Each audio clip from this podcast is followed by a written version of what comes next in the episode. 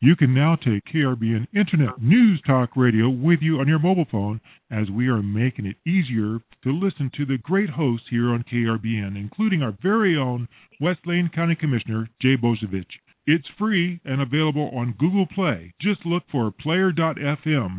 That's player.fm and search for KRBN.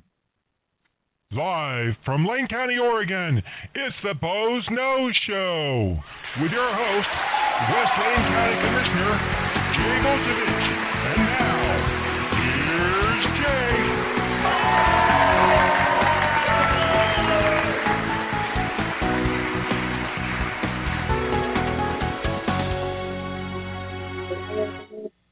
Good afternoon, and welcome to another edition of the Boze Noze Show. And I'm your host, Jay Bozievich, West Lane County Commissioner, and we're coming to you live from beautiful downtown Elmira, Oregon, where it's another lovely Pacific Northwest January day. The winds are blowing about 30 miles an hour, and the rain's going sideways.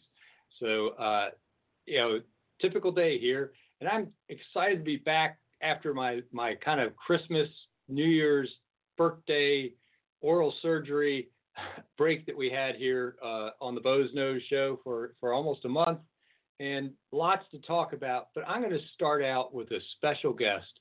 I have on the phone KelliAnn Stiles, and she is a um, advocate uh, to try and make people a little bit more aware of the issues of human trafficking and sexual exploitation here uh, in the Pacific Northwest and, and really across the world. And this month is Human Trafficking Awareness Month. And uh, there's lots of events coming up. In fact, I promoted one that happened last weekend uh, when I announced that we were canceling the show, uh, which was a human trafficking awareness walk that happened on Saturday. But there are a couple other events coming up here in the next couple weeks. Uh, KelliAnn, Welcome to the show. Yes, sir. Thank you. I appreciate this. Yeah, no problem. So let's talk about, you know, how how did walk go last Saturday? Well, um, we had a lot of people attend, and we had one of the restaurants uh, donate gift certificates for some of the attendees and it was very eventful. Uh, Joni Wilkinson, who's also a member of Lane County Against Trafficking, such as I am, um, had put it together within a week or two, as I best know. And we were pleased that um, so many people came out and attended, and we walked from where the Gateway Mall entrance exit is on Gateway Street all the way down to the um, Applebee's and a little bit farther, and then came back around. And I am pleased to tell you that there were so many people that had drove by and honked, waved, thumbs up, yelled out encouraging words. Thank you for doing this. Keep doing this. And then we had a table there for them to come and sign up if they wanted to learn more about it at the various events. And then Joni um, got her new T-shirts and sweatshirts that say enough in large bold white letters on a black sweatshirt T-shirt. And then at the top of one of the letters, it has a, a small crown on it. And it was a purpose in her heart to have this available because she wants more people to say enough, enough to child abuse, enough to domestic violence, and enough to sex trafficking, human trafficking, sex slavery, modern human trafficking, modern slavery. And they all really do tend to intertwine. And so I was really pleased that she was able to um, have those produced in time for us.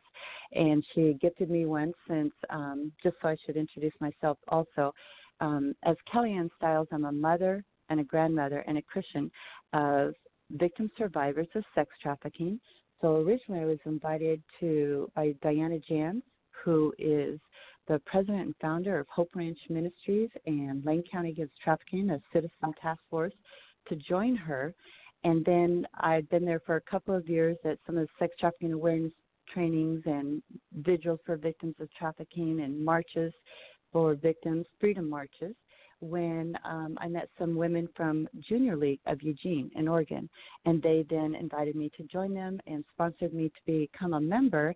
And I'm just pleased to partner with both of them. They're they're doing a lot to try to raise awareness for victim survivors of sex trafficking and who your contacts and resources can be to um, report if you see any red flags about it, or to send a victim to someone like Diana Jans, the FBI, the police, um, that kind of thing, and then to walk away feeling like you're empowered that you don't have to live in fear in your own community regarding sex trafficking, that there are uh, very valuable resources here to help prevent it within your family, your church, your school, your communities, and when you're traveling, even.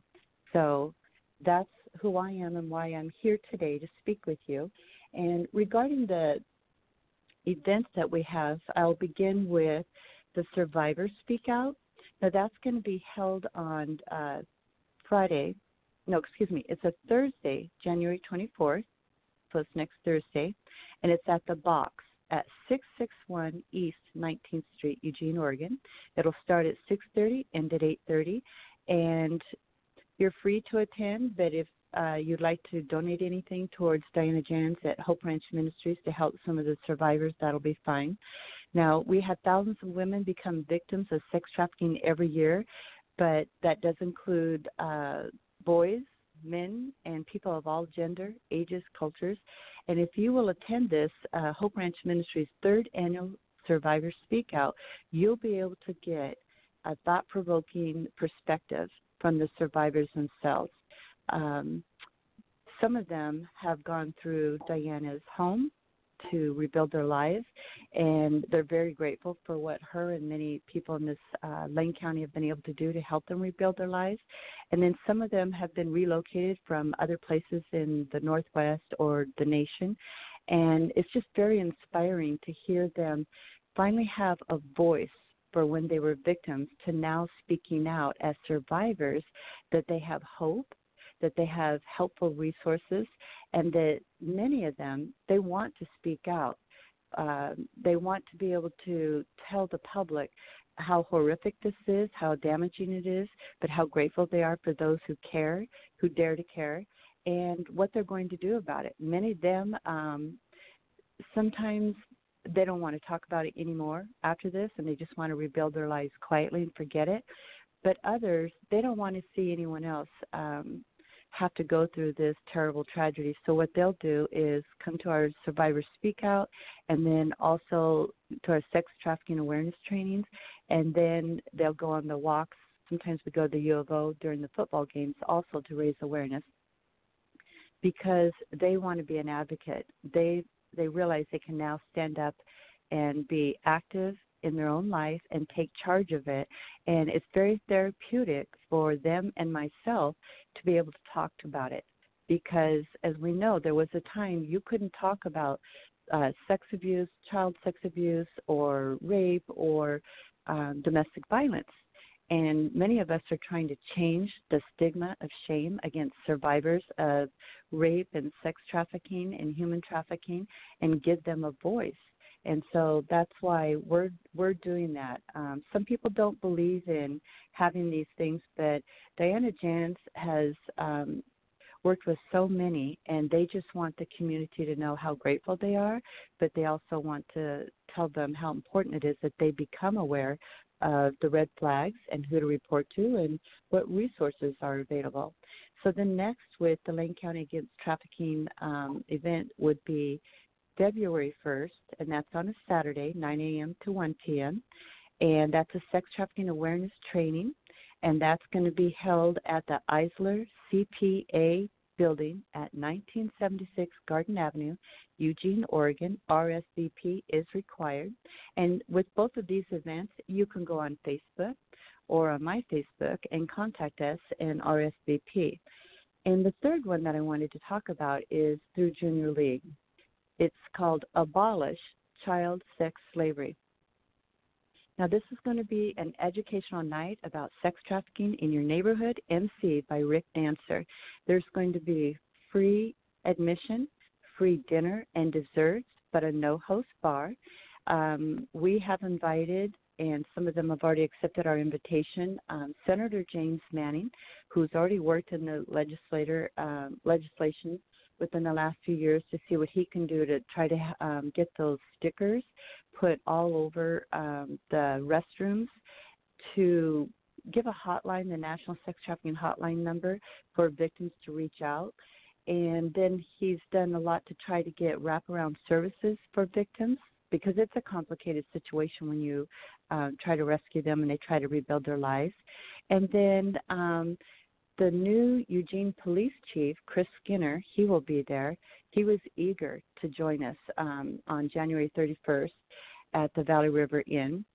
And he has already done a lot in Seattle before he came here to try to help raise awareness, rescue victims, uh, hold the um, buyers, the sex buyers, and the sex traffickers accountable to the law. And now he's already been very active. He's he's done a lot recently um, since he's come on board in Eugene as the new police chief. And then um, we've also invited the Springfield police chief, Rick Lewis, and Springfield was very instrumental when I went to report about my daughter's situation when her and my grandson were living with me, and they, um, I saw the red flags and I tried to get help, but I ended up calling out to the police, the Springfield police, and then eventually Eugene police and the FBI, and by the grace of God and their compassionate commitment to help us and members of the community, I'm here to speak to you about this today. Um, they're very active in trying to um, hold sex, buyers of sex uh, accountable, and I want to really make that clear. I'm trying to help change the culture of cruelty of sex trafficking. And one of the things we need to do is change the language. It's not fair or right to call the buyers of sex the sex buyers Johns. I personally have a brother named John. He's a good man. So we need to change that and call them what they are. Um, they are buyers of sex, sex buyers. And then the pimps and the sex traffickers can be male or female, any gender, of any culture. So we need to clarify that. But um, they have done a lot to try to hold them accountable and to catch perpetrators. And then the FBI, very, very much involved. They have a victims FBI advocate involved when they go to do their their stings upon the sex trafficking, and they've been very helpful in my case to the point where I was actually able to uh, testify in court against one of the sex traffickers who had been pretty brutal with um, brutal brainwashing, beatings, and brought a gun, everything. And thankfully, uh, they believed me and they helped us. And so now my family is alive to rebuild our lives. And I went on to go ahead and get involved in whatever resources in the community, such as uh, Moms Demand Action uh, for Gun Sense, because there had been a gun involved and by an ex-convict who was not allowed to legally have that gun, and then 90 by 30 reduced child abuse. Uh, because child abuse is very prevalent among sex traffickers and they target people like my daughter who is a single parent. They target teens they target children um, and college people. And then lane county against trafficking and also junior league.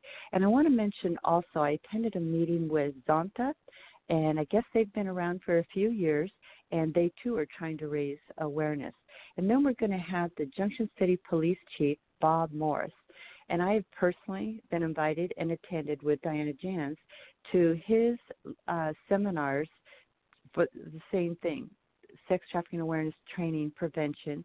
And for the last three years, he has held those, and they're the best that you can get. So I'm really excited that he's on board with this and that he um, plans on possibly attending also. So, what we're going to do is have a town hall style so we'll have a few guest speakers, and then we're going to open it up to the um, audience. And there will be people there who have no clue, and we'll have some great questions.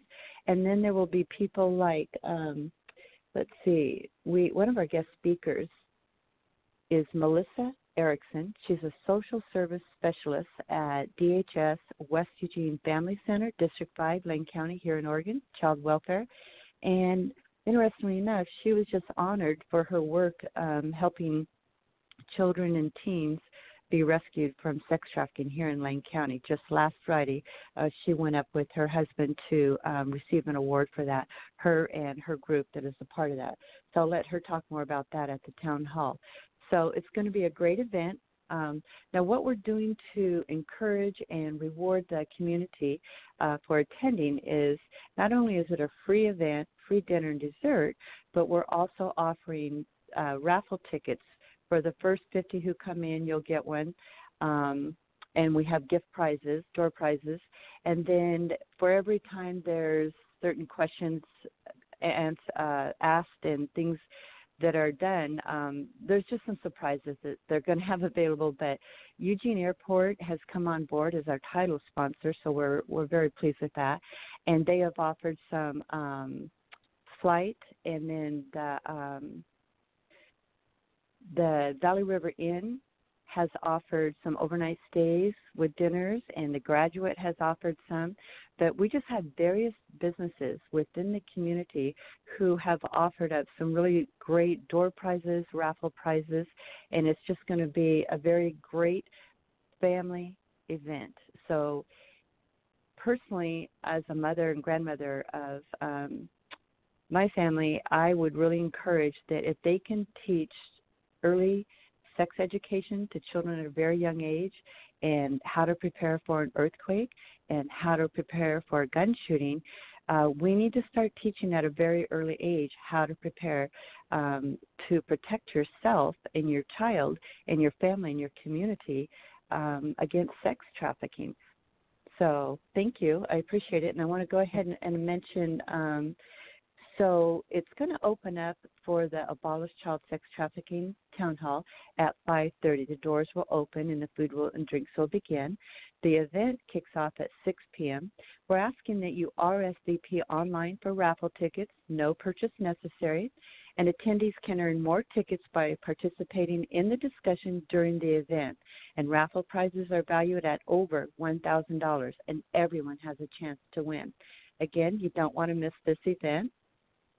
So you can go to jleugene.org calendar, the Abolish Movement Town Hall, and organizations that RSVP four or more participants will receive special gift items in appreciation of your attendance. Then also contact Community Enrichment at Community Enrichment at jleugene.org for more information. And I happen to be also on the Community Enrichment um, because we also go to, in order to try to help um, lessen victim survivors of sex trafficking, we go to Hosea Youth and Services on the last Thursday of every month, and we bring them a home cooked meal and just kind of sit and chat with them and help them get resources available to them to rebuild their lives. Well, that's a, a lot going on there, KelliAnn. Um, is the um, Facebook page Lane County Against Trafficking? Does that have all three of these events on it, or just the uh, Survivors yes. Speak Out? It has all three. Yes, okay, we, so so probably we will the have easiest, all three on that. Yeah, uh, the easiest thing I can remind folks, because a lot of people watch us on Facebook Live, is uh, you know go up there in the little search bar on Facebook and type in Lane County Against Trafficking and uh, that's and an easy also, also Junior League though. Also. Junior League has a Facebook too. Yeah, Junior League uh, of Eugene, right? Yes, sir. Or is it a? And I would also yeah. like to. I would also like to mention um, some very great resources for them to check out before, during, or after. Would be the HomelandSecurity.gov Blue campaign. The Blue campaign specifically gives a lot of helpful information and videos and they'll even mail you for free all kinds of stickers and uh, little cards with the phone number on it, and then um, National Human Trafficking Hotline. And then Rebecca Bender is um, an Oregon successful survivor of sex trafficking. She actually works very closely with the FBI and um, various people. And then there's Harold D'Souza, who um, was accepting my invitation to attend and be a guest speaker, but he had to recently cancel out because the president has invited him to attend the uh, Washington D.C. human trafficking there. So you can also go to Harold D'Souza. That the last name is spelled capital D apostrophe and then capital S as in Sam and then O U Z A and he has been appointed since Obama for the national for the U.S. Council Advisory Against Human Trafficking, and he has spoken worldwide. So he's also a survivor of human trafficking. So um, he's doing a lot to help us with that. But bear in mind, I will be having him. Um, he'll be coming for another event later this spring or summer. Great. Well, I really appreciate all the information, KelliAnn, and uh, you know, we, we've given a couple places where people can get a hold of this information. Remember, there's going to be the Survivor Speak Out on January 24th, the Abolish Child Sex Trafficking uh, event at Valley River Inn on January 31st, and then there's also some uh, training available for folks on February 1st. And you can find all that information at Lane County Against Trafficking's Facebook page or the Junior League of Eugene's Facebook page for all those events. And, uh, you know, this is really an important issue. Uh, as I mentioned in my promo, this is the modern day version of slavery. And anyone that is currently buying sex is, is, is contributing to the abuse and enslavement of other humans. I can't make that more clear it is not a victimless crime. There, there's really nobody out there that is not being trafficked that is selling sex.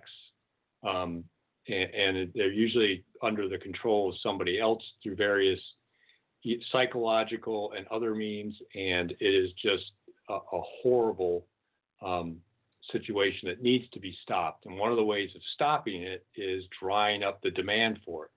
And uh, I really appreciate KelliAnn your your bravery in um, speaking out as um, you know a family member of a survivor and, and having witnessed it um, personally. Uh, just real quick, um, explain why it was so significant to have the um, the walk event in the in the uh, gateway area, and why the gateway area is kind of is an important place when it comes to trafficking. Yes. Um, well, for me personally, it was specifically significant because my daughter and grandson, who had been a toddler at the time, were living with me. Um, I have disability fibromyalgia, and I was in a nice Cloverdale apartments, and some of the traffickers were in that area. And so they were living with me when my daughter was being trafficked in that area.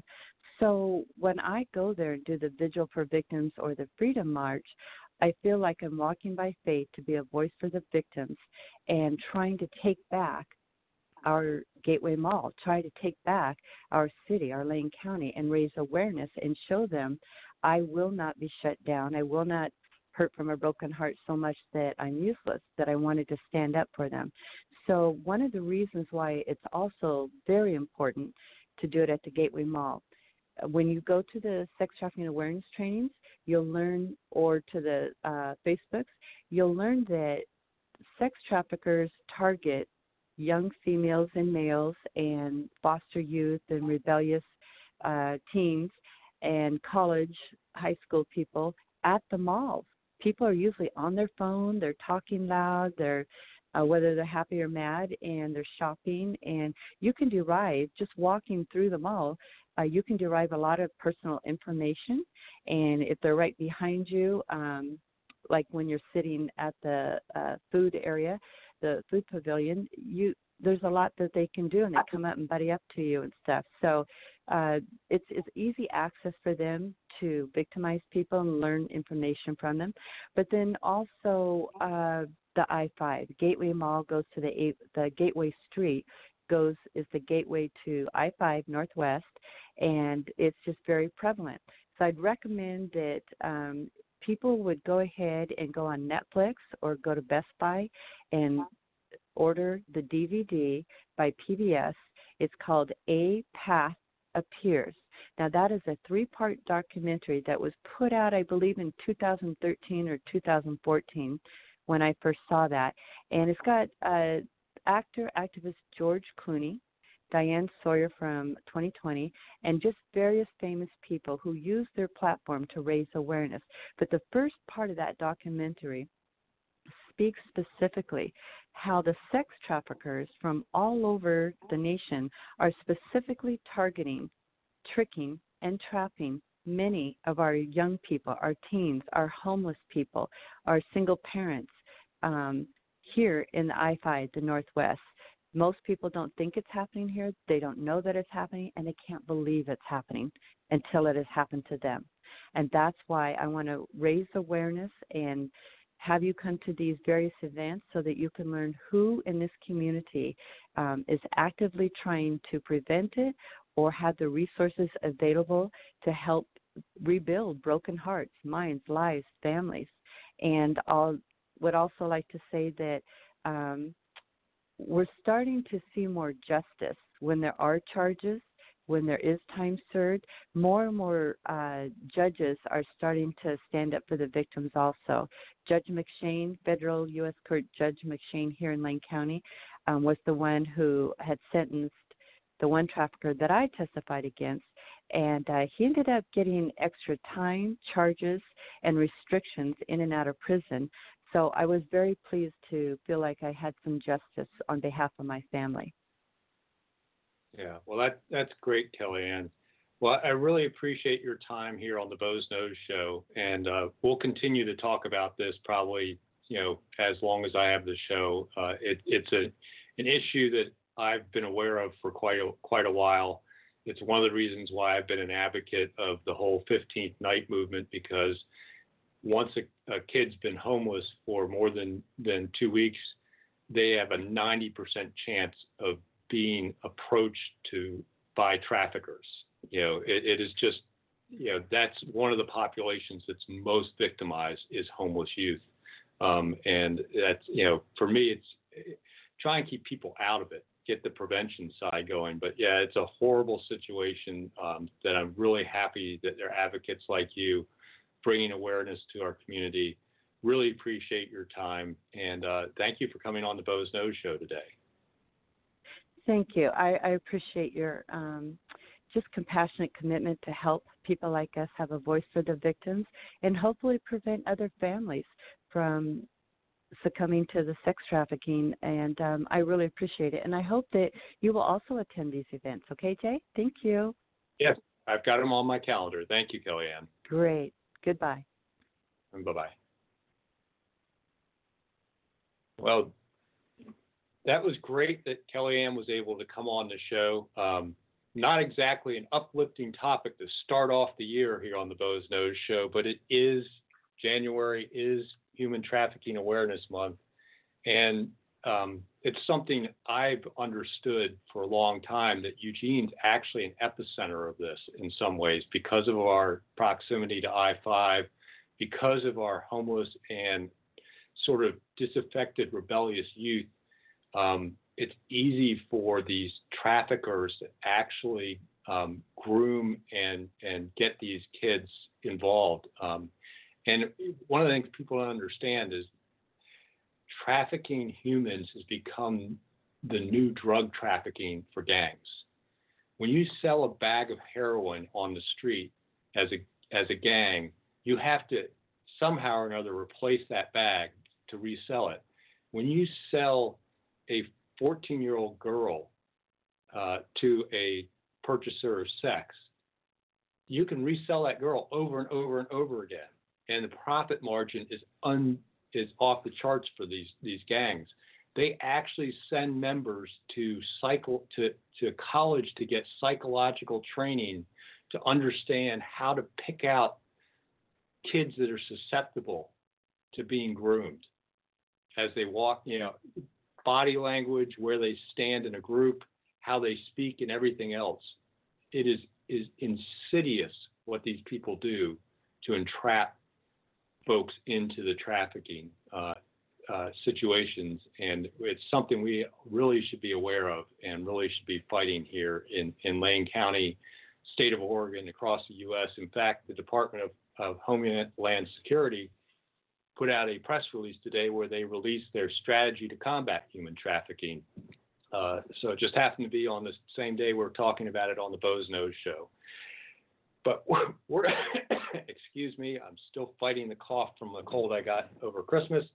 Um, we're going to switch gears a little bit here on the Boze Noze Show, and I want to remind folks that you can always call us and change the topic on the Boze Noze Show at 646 721 9887. And uh, just press one so we know you want to get in on the show. Uh, again, that's 646 721 9887. And press one because that lets Robin, my call screener and producer extraordinaire, know that you want to get in on the show. And I'm going to go into a little bit more lighter topic in some ways, and then and, and somewhat of a heavy topic in other ways. All the new laws that took effect on January 1st, you know, because this is our first show of the year, so all these laws have taken effect since our last show, and um, it's it's a pretty amazing list of, of laws, and you know, it's just mind-boggling in some ways. And there is over 2,000 uh, bills that, that, get introduced in a long session at the legislature, and and that was what happened in 2019. Over 2,000 bills were were introduced, and 750 of those were made into law. I mean, I'm not quite sure why we need 750 new laws in a, in a single year, but the, the legislature thought so. And I just want to highlight a few of those that got passed. And, and I think I'll start out on the lighter side. And, I'm sure Robin might want to jump in on this a little bit too. But there are two bills passed House Bill 2509, which banned single use plastic bags from restaurants and stores at checkout, and also required that they charge you five cents if they give you a paper bag. And then SB 90, which prohibits restaurants from giving customers single use plastic straws unless the customer specifically requests one. Um, and I have to just feel sorry for restaurant workers and checkout people because this last couple weeks, I've been in a couple stores and restaurants, and people are losing their minds at times when they get to checkout and, and they realize that they can't get a plastic bag, and it's it's a day like today where it's pouring rain and uh, you you you you know wind side you know pushing the rain sideways, and they they want you to pay five cents a bag for something that's going to disintegrate in 10 minutes in, in Oregon's winter. Um, and they, they blame the checkout people, and it's not the checkout people's fault. It's the uh, the legislature, and uh, the other one is that you know having to ask for a straw. You know, it's just, the free speech. Yeah, yeah, and and I get why people are concerned about plastic. Um, the, the, interesting thing is is um, the U.S. is a very low contributor of plastic to our oceans. Uh, most most Americans are pretty careful about making sure their trash actually goes in the trash. We actually have a good system of landfills, et cetera. We even have a lot of uh, diversion of that plastic out of the, the um, waste stream into recycling, although that's kind of had a setback with some of our China issues lately. Um, but the, majority of plastic going in the oceans is from other countries. I mean, the vast majority is just two countries. India and China contribute over two thirds of all the plastic going into our oceans worldwide. Um, so, you know, making people pay five cents for a bag that's going to disintegrate in Oregon weather um, to try and resolve, you know, issues over plastics when we're such a, a small piece of the puzzle, it seems like you know, the nanny state stepping in once again and mandating something that should be actually done through education. You know, I've got my reusable, you know, grocery bags that I bring in, um, but you know, there's sometimes where I, I forgot to grab them out of the car, or I drove a different car and I run into the grocery store and I just want one plastic bag, which, by the way, I reuse either the line of waste can or you know I've got a cat and I have to clean my cat box on a regular basis. Um, otherwise, I'm buying bags for that. I also you know have dogs that sometimes I take outside of my yard for walks, and uh, they get used for that too.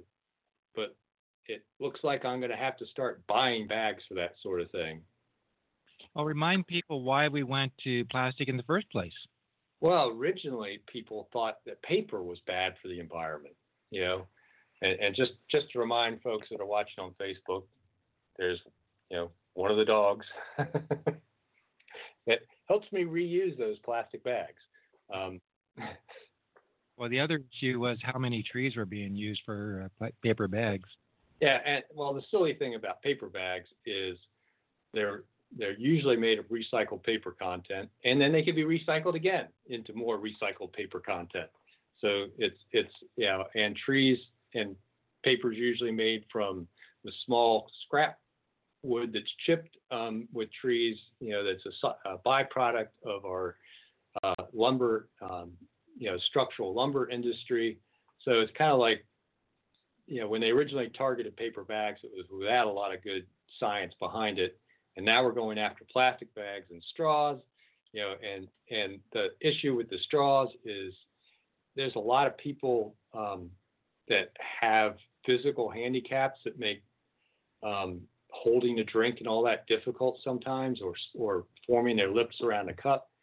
And now you're kind of singling those people out in um, you know making them request a straw in some ways. So there's almost an ADA issue around the plastic straw ban. Um, so it, it's, you know, of all the problems that Oregon has, they spent time. Now, mind you, all these bills had to go through hearings on both the House side and the Senate side of the legislature, go through separate votes on each side of, you know, committee votes and then floor votes on both both uh, bodies, and then get go to the governor and go through signing by the governor. All that time was spent on this when the biggest issue is not even in this country, and is you know where do we draw the line on government? Wait, wait, wait, wait, wait a minute. You're telling me that all of this is so I can't have my stir straws for my coffee? Yes. Oh. Yeah. yeah. Because you know there there's there's microplastics in the ocean coming from India and China. Um, but and because they can't trust that they can educate people into reducing their use of plastic instead of um, mandating it through the power of government. You know, if you've got a government powerful enough to decide what kind of bag you can take your food home in that government's powerful enough to do a lot of other bad things to you. Yeah, like uh, oh, they probably even tell us what type of light bulbs we can use. Oh yeah. wait. Yeah. Or or how many gallons our toilet can use when flushing. Oh, guess what? That rule got pulled by the uh, uh, Trump administration today. Well, good because first of all, it takes two flushes normally, and secondly, there's not enough water to push the, everything down a long pipe. Yeah, and when you put that spider in the toilet, you want it going down the first time. I saw that. Yeah. Uh, yeah, yeah, that, that was a pretty funny uh, animation that uh, our, one of our favorite Facebook posters, David Bacon Gulliver, had up. uh, yeah. yeah. But you know, there's been a few other things. Um, you know, if you're a small business in Oregon, now not only are they telling you what kind of bags you can give your customers and whether you can provide them straws or not, they're also telling you that you have to uh, start deducting uh, 1% of your employees' um, pay and, and contribute a percent from the, your employer's side towards a family leave um, program that's going to provide up to 12 weeks of paid family leave. Um, and you know, if you're a small employer, having a, a employer just decide they're going to go out on leave like that, you know, uh, and not being able to schedule it and do other things, and you have uh, a small amount of employees, can really be disruptive in the workforce. Rather than leaving it up to the employee who's working voluntarily for an employer to negotiate whether or not they get paid family leave from their employer we have to mandate that again. Once again, the state mandating something that is really a contract between a couple consenting adults. You know, I can understand child labor laws. Of course, I don't know why a child would need paid family leave.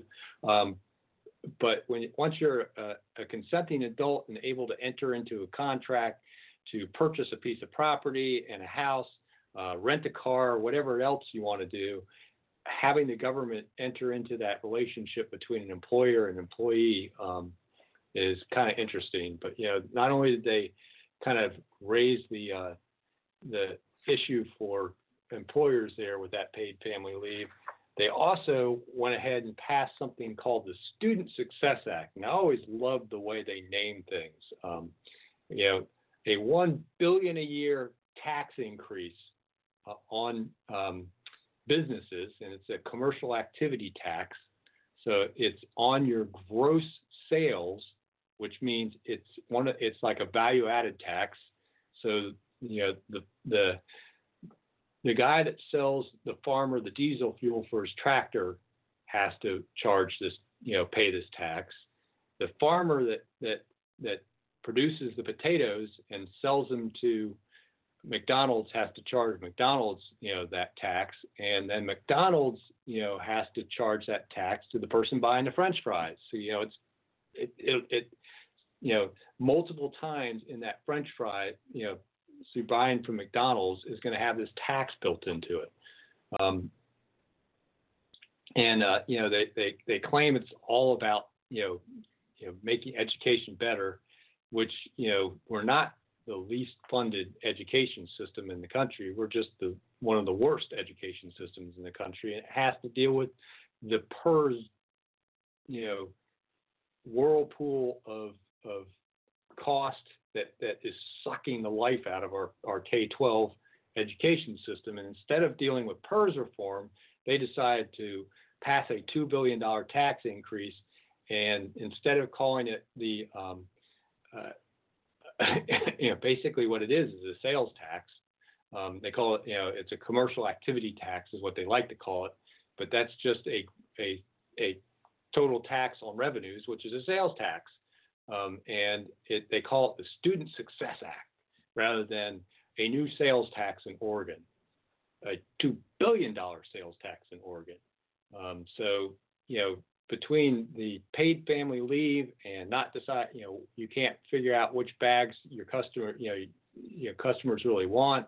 Um, you're also going to be paying this um, tax on your gross sales, whether you made a profit or not because it's on gross sales.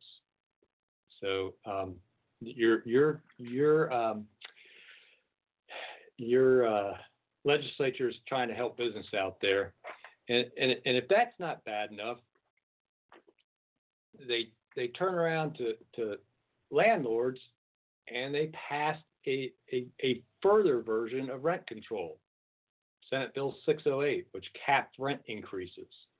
Didn't really cap them that much because they it's seven percent plus the CPI, which this year is basically a ten percent rent increase. And basically, what it told landlords is, you better do the full ten percent this year because the CPI might drop, but your cost might go up more than seven percent next year. So everybody's getting ten percent rent increases this year. Actually, it's nine point nine something. Um, and some people are getting exactly 9.9% rent increases this year. But one of the things it's doing is the whole thought that that you may not be able to have your rents keep up with actual cost is depressing new construction of multifamily rental properties in the state of Oregon.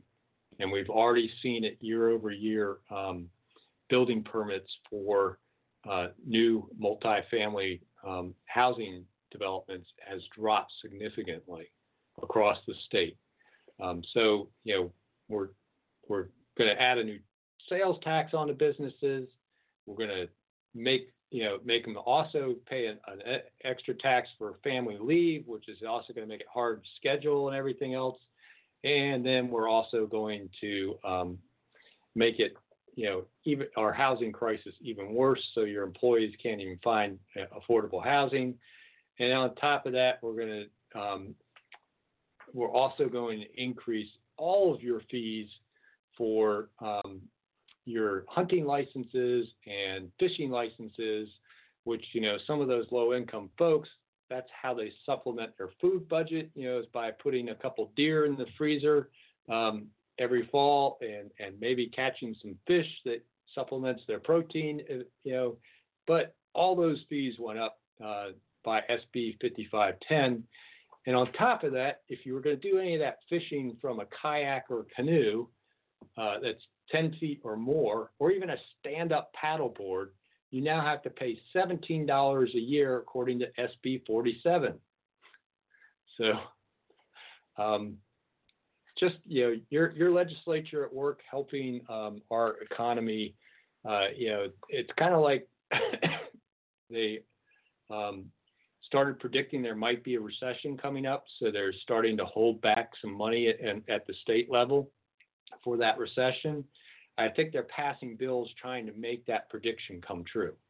You know, at least for the state of Oregon. You know, they're kind of trying to drive business out.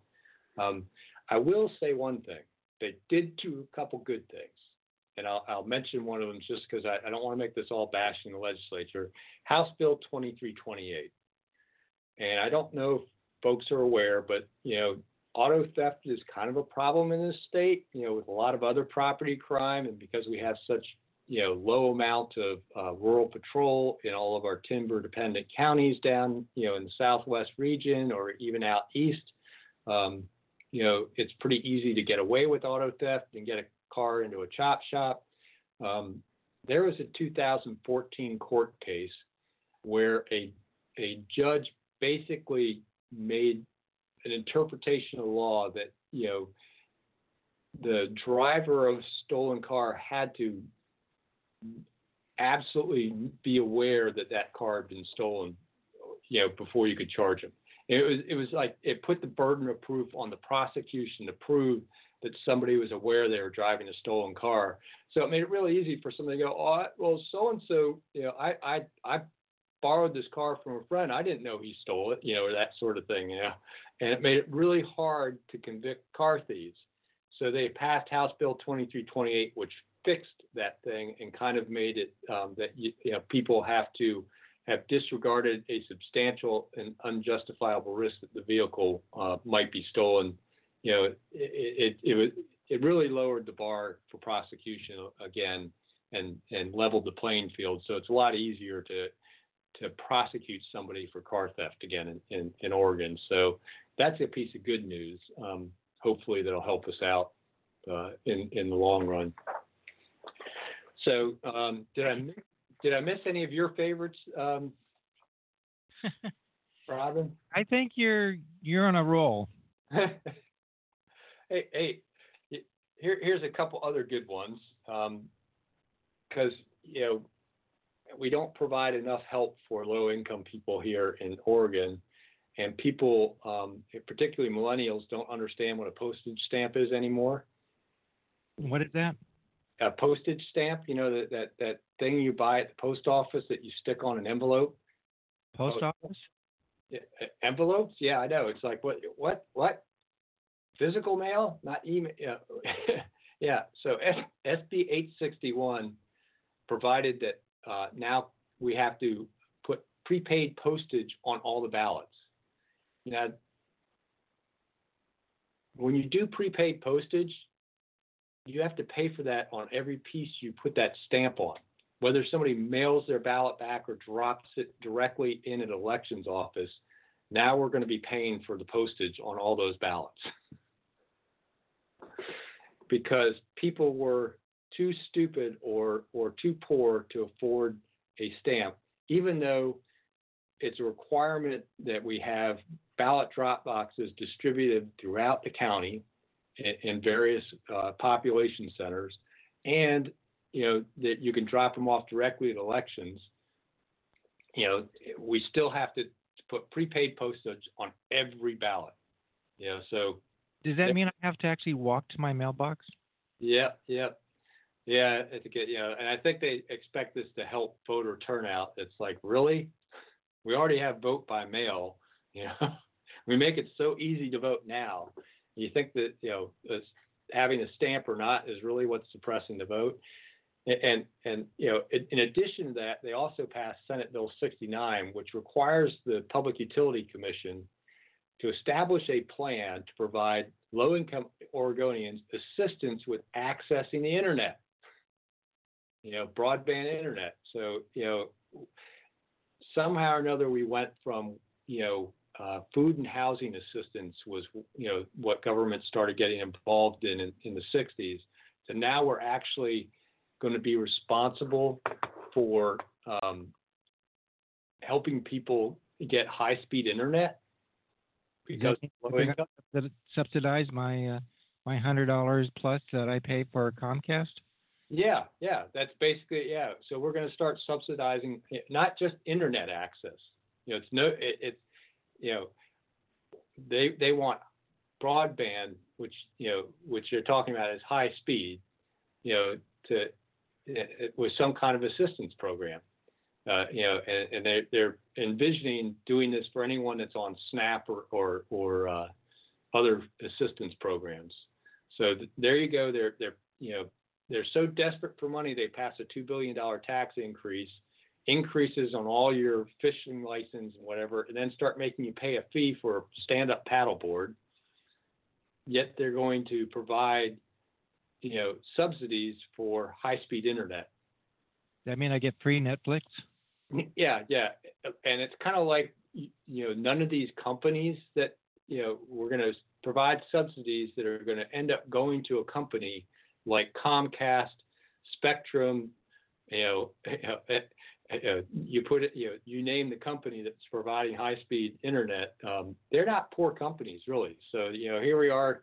You know, once again, we're going to um, you know, raise taxes and fees on everybody uh, to provide this subsidy, you know, partly because all these people are going to be on SNAP because all these anti-business laws they also passed are going to make them unemployed. Um, or just like uh, every year, this year is even worse. I'm struggling to pay my property taxes. Yeah, yeah, yeah, yeah. So I, I'll, I'll hit two other uh, high, highlights, seeing I've, I've hit a couple more lowlights here. Um, Senate Bill 320, that would allow Oregonians to stay on daylight savings time if the federal government and Washington and California also agree to make the change. Um, I believe they've already passed the bill in Washington state, and California was getting ready to or something. But um, yeah, kind of the changing clocks things. We've talked about that on the Boze Noze show. It's kind of, you know, kind of silly. And I always love that meme that goes around Facebook every time the clocks change. That you know, only a only a white man would think that that his blanket's longer by cutting off, you know, some material from one end and sewing it on the other. yeah. Um, so so you know that was a good thing. You know that, that they want to try and put us permanently on one or the other. I don't care what they pick. You know, we'll we'll get used to it. Um, but changing the clocks, you know, every year is, is you know twice a year is silly. and yeah. then, and the uh, one thing I can see would be um, the devices like my thermostat that has the automatic um, change built into it. You're gonna, you know, that's gonna create havoc. So I don't think you can turn some of those off. Yeah, they'll they'll fix it some somehow or another. But, yeah, I'll deal with it. Yeah, they'll update them. They'll replace them over time. I mean, it's an electronic thing. It's going to go. It's going to go gunny in five to seven years anyway. Um, five to seven years. So you're giving it. yeah, yeah. Remember, so, this is 21st century. Yeah, yeah, yeah. So another great bill they passed, and this one's actually really powerful. Senate Bill three allows community colleges to offer four year bachelor's degrees. And if yeah. anyone's looked at the tuition difference between Lane Community College and the University of Oregon, you can understand why I think this is just a fantastic bill.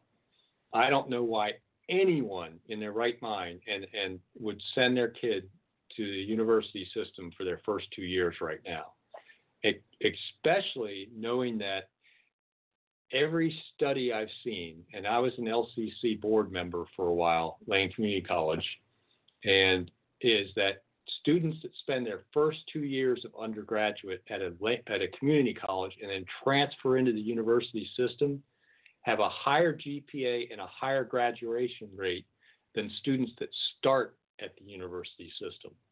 So why would you send your kid to the university right away when they're more successful going to the community college and you save a boatload of money doing it? No kidding. You know, now you can save even more money and keep them in the community college system the whole way through.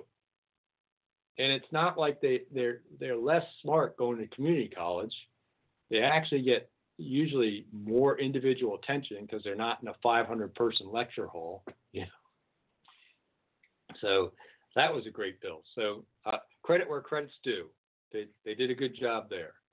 Yeah, unless you well, I could go on for a whole hour about my experience in both colleges. Yeah, yeah. As Jay well knows, because that's one, how we met in a way. yeah, yeah. Sometimes they don't always do the best job, but in other ways they do. Um, so turning back to the dark side. There's yeah, more. Yeah, there's more. Let's talk about, and and this one I'm probably going to get in trouble with some folks. Let's talk about House Bill 2015. This bill allows illegal immigrants to get an Oregon's driver's license. They call them undocumented residents in the bill, but the only reason you'd be an undocumented resident is because you're in this country illegally. Um, what bothers me about this bill the most is the voters. They passed this once in the legislature. The voters went out and collected signatures to put it on the ballot. They voted this down by a huge margin. Was it Measure 88? I believe it was and I and I think it it it it it basically got overturned by the voters uh, by more than two to one, and uh, closer to three to one if I remember the vote correctly. And the legislature goes back. Now they have the supermajority in place, passes this bill, puts an emergency clause on it. Now I don't know what the emergency around driver's licenses was, so that the voters couldn't go out and collect signatures and put it back on the ballot again. So they basically went completely against the will of the voters and then stuck a fake emergency clause to even further take away citizens' rights to the initiative and referral system. So for all these Democrats that always talk about how they're for democracy and, and citizens' rights to initiative, why in the world would you vote in favor of a bill with an emergency clause on it that you knew folks wanted to refer? Well, why why isn't anybody reintroducing uh, to look at that emergency clause? Because that's really the root of a lot of issues that we have in Oregon. Oh, I I agree, um, and and I fully supported and signed the initiatives that were going around at one point to called no fake emergency clauses. Right. Unfortunately, they didn't get enough signatures to put on the ballot. Uh, it was a constitutional amendment that would have put it into the, our Constitution that it required any bill that had an emergency clause on it had to require a supermajority basically to pass in both houses. Um, they couldn't pass by simple majority like this bill did.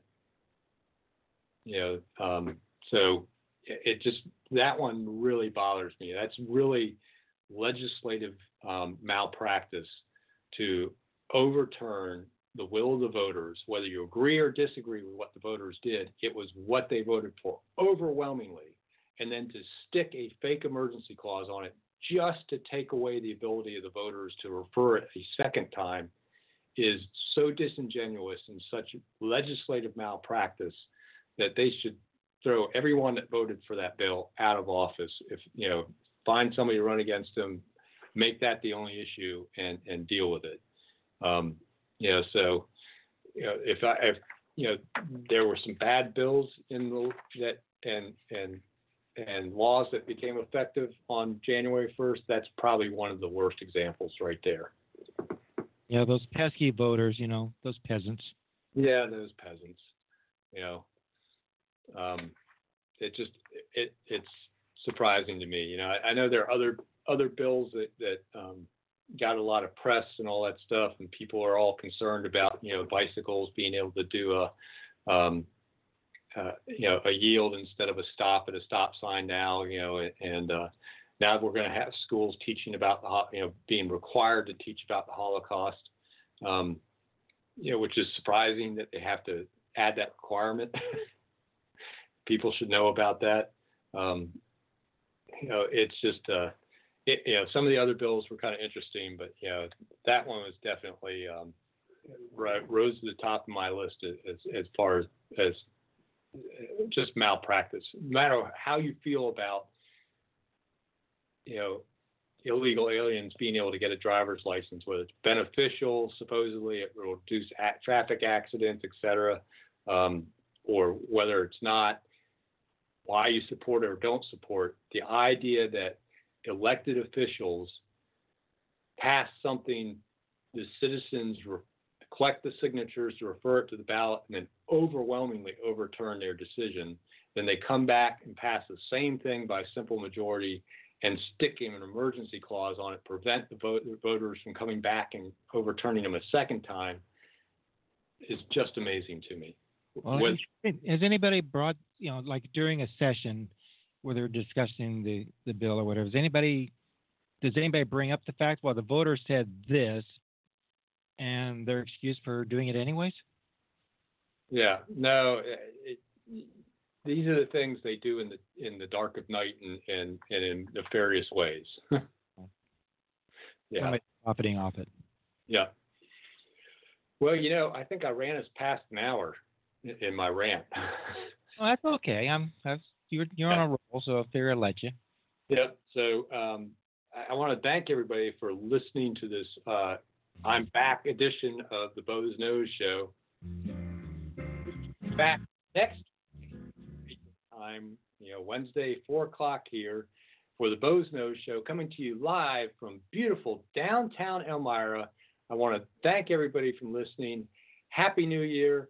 Have a great week. We'll talk to you next week.